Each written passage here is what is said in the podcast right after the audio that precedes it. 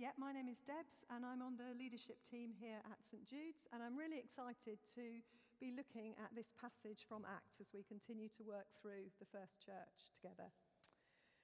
And if you've been a Christian for some time, you've probably heard this passage a number of times, and quite possibly you've heard it preached about several times, and maybe you've studied it, studied it in small groups. But despite its familiarity, there are still challenges for us in this today. I asked a couple of friends who don't go to church, and actually, one of them has no idea about the Christian faith at all. But I asked them if they would mind just reading this passage, just so that I could sort of get that fresh vision on it. So they had a look at it, and they, they just thought it sounded really great. The idea of a community that cared for one another in such a way they, they just really loved it. They thought it sounded really attractive, and they could see why people would want to be part of that community.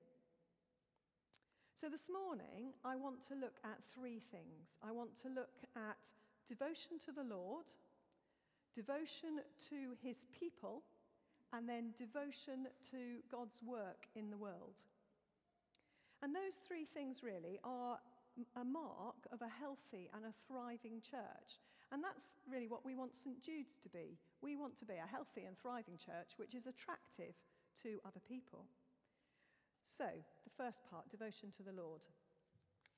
In verse 42, we're told that the disciples devoted themselves to the apostles' teaching, to fellowship, to the breaking of bread, and to prayer.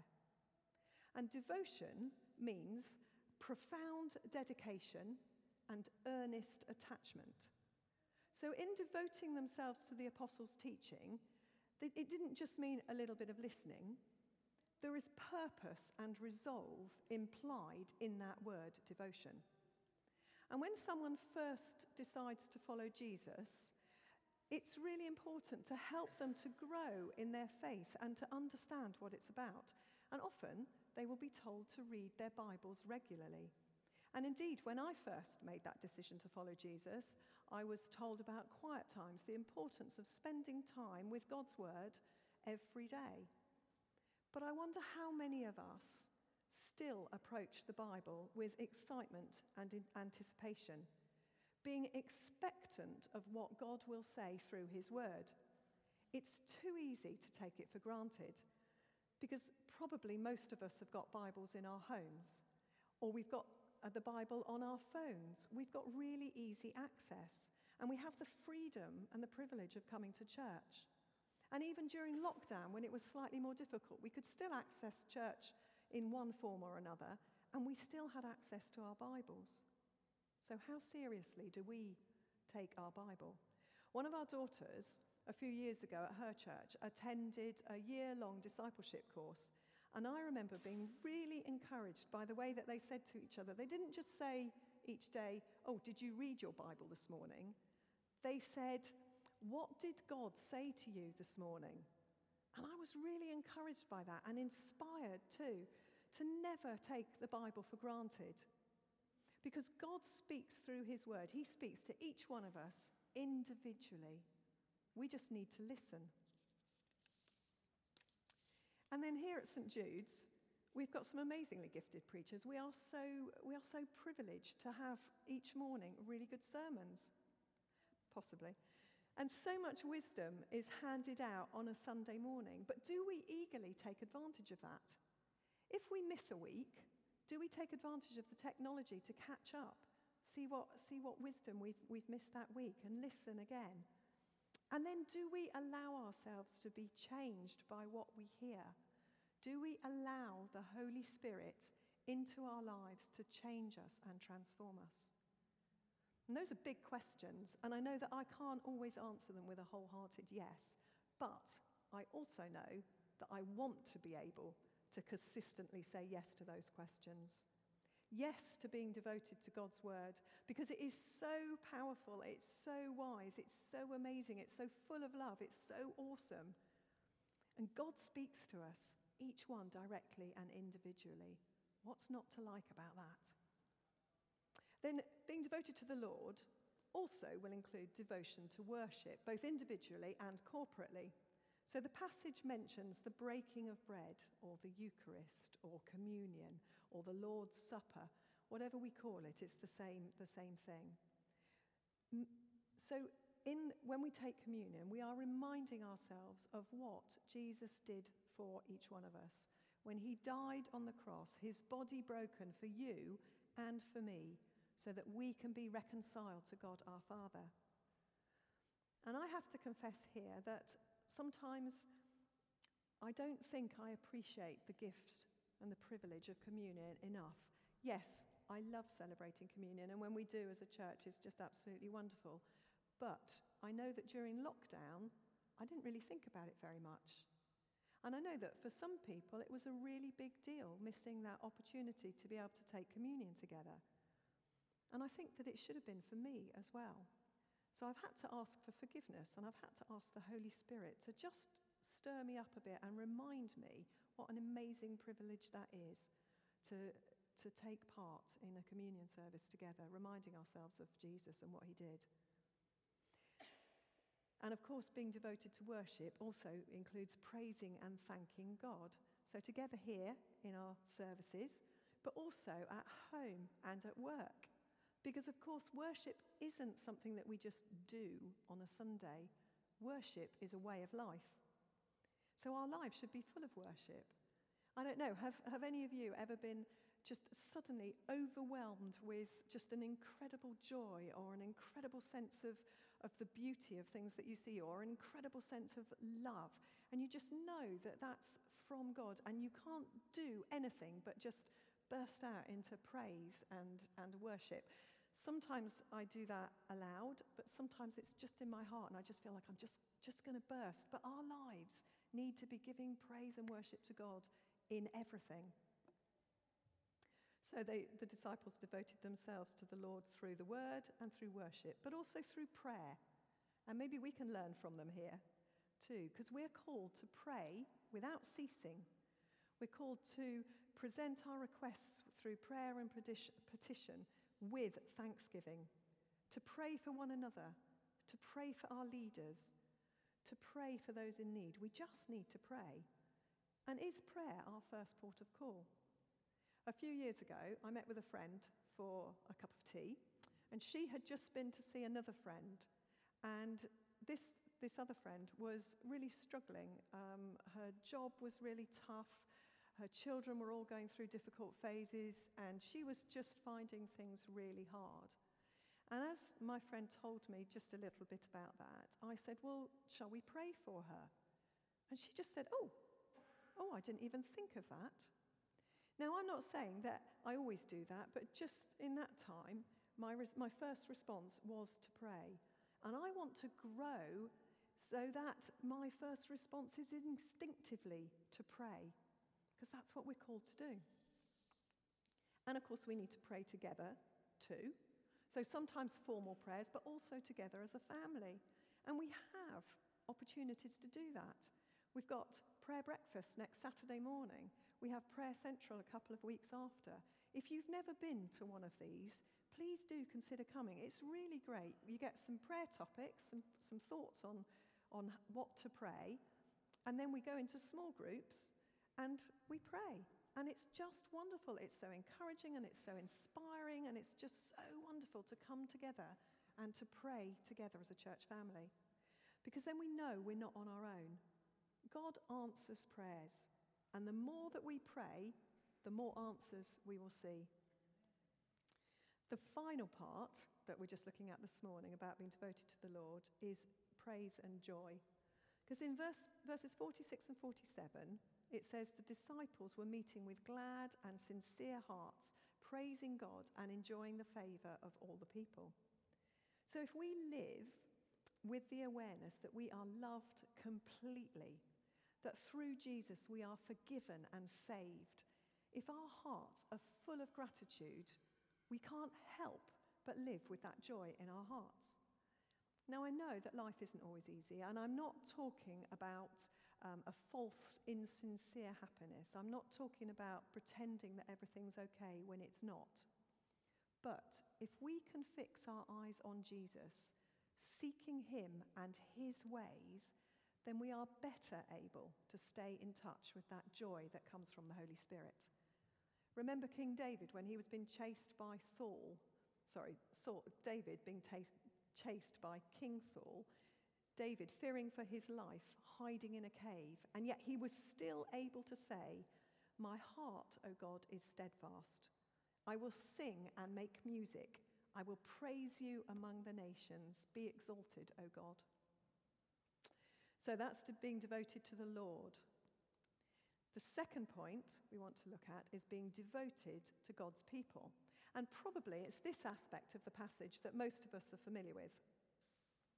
Because the passage paints a picture of the Christian community meeting together regularly, sharing meals, praising God together, and selling property and possessions to help those in need. And crucially, as they lived this way, the passage tells us that the Lord added to their number daily those who were being saved. Now, I don't know about you, but some of those things I think are easier than others. So, meeting together, yeah, I can do that. Sharing meals, yep, I can do that. Praising God together, yep. Selling property and possessions, hmm, that's a little bit more tricky. When I was preparing this sermon, I, I, read quite a lot around it, and quite a few of the things that I read were focused on verses 44 and 45, where it says, All the believers were together and had everything in common.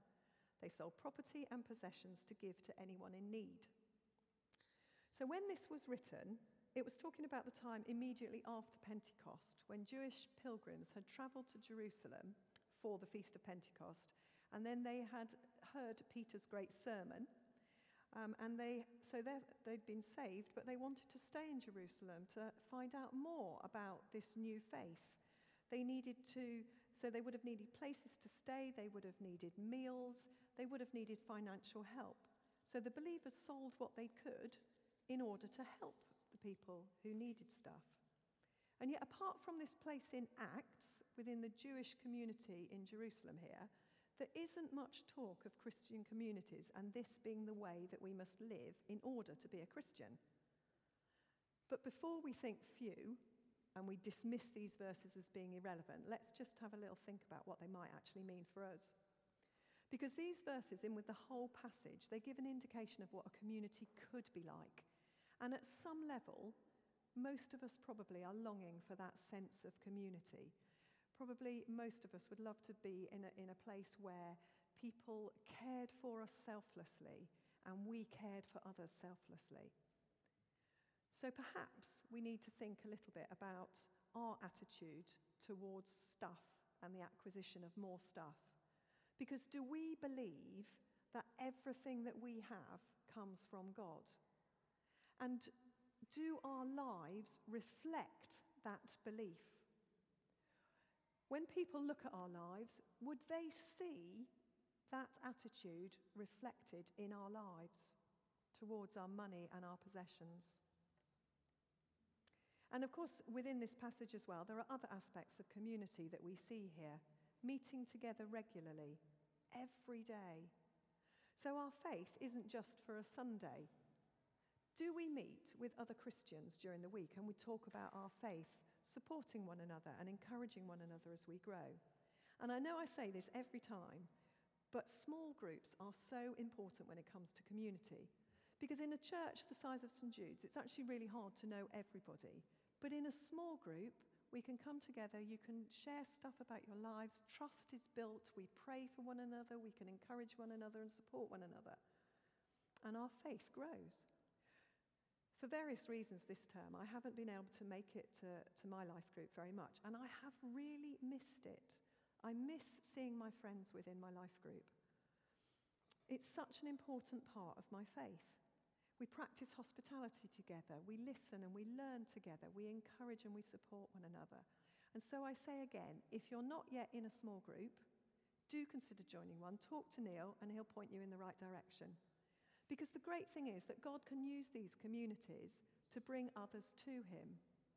The life that we have in those small groups is not the same as the life for most people in society. That sharing of care for one another in the power of the Holy Spirit is really attractive to those who are perhaps lost and perhaps looking for hope in the world and in their lives. And I know also that um, one of the things that people have found hard during these last 18 months is that loss of community and the resulting loneliness and isolation. And our pastoral care team have worked really hard to try and keep in touch with everybody and make sure that everybody is okay. So, as things open up again, we need to make sure that community, that being in a genuine community, is a priority for us all. Because God will use that to add to his number. So that's devotion to the Lord through his word, worship, and prayer, and devotion to his people. So finally, devotion to God's work in the world. I really like this passage because evangelism is just happening. Thousands of people are being saved every day and they're being drawn into the community of the church. Evangelism here isn't something with a capital E that only a few people do, but it's happening because of the lifestyle of the community. Answers to prayer, miracles and wonders, gifts of the Spirit being received and then used. So, this, I think, is an encouragement for all of us to get involved because we each have a responsibility. It doesn't matter where you are on your faith journey because God can use any one of us, God can use every one of us at any time. We just need to ask for those opportunities. And I know lots of people are saying this at the moment, but it is because it's true. We are at an exciting time at the moment as the world begins to open up again. And here in our church family, there are opportunities for each of us to serve our community and our church family. Now, as many of you know, I support Dom and Davita in the children and youth work, and we're planning on restarting the Sunday morning groups, all four of them again, in September, as far as I know. But we need more volunteers because during the pandemic, many people stood back for very valid reasons. But perhaps now is the time when you can think again and you can ask God, should I be stepping up now to step back into working with children and youth? Maybe it's something that you've never considered before, but you would like to consider now. Or perhaps you'd like to serve tea and coffee after the service. We need more volunteers in that. Or the welcome team, or cleaning, or gardening, Thursday lunches, the AV team, school or nursery, bereavement drop in. There are so many opportunities, and there's so many of us. So, the important thing to do is to ask God to show you where He wants to use you. And of course, not just in church, but outside, wherever you are during the week, Monday to Saturday as well. God wants to use you wherever you are. So ask Him for those opportunities. Be bold, pray for courage, and ask for opportunities to speak out. So, three things devotion to the Lord, devotion to his people, devotion to God's work in the world. So, I'm just going to leave you with a few questions. What is the Holy Spirit saying to you this morning? What challenges you most about the community depicted here in Acts? And then just pray that you will be equipped to rise to this challenge as we seek together to serve Christ and to grow as disciples. So let's just pray. Heavenly Father, we just thank you for the privilege of being able to come together and to worship and to praise you, to listen to your word, and to think about what it means. Lord, we just thank you for that privilege and we pray that we never take it for granted. I pray, Lord, that you will help us to grow as a community of believers. Lord, by the power of your Holy Spirit, inspire each one of us and lead us and guide us in the way that you want us to go. And we pray this in Jesus' name. Amen.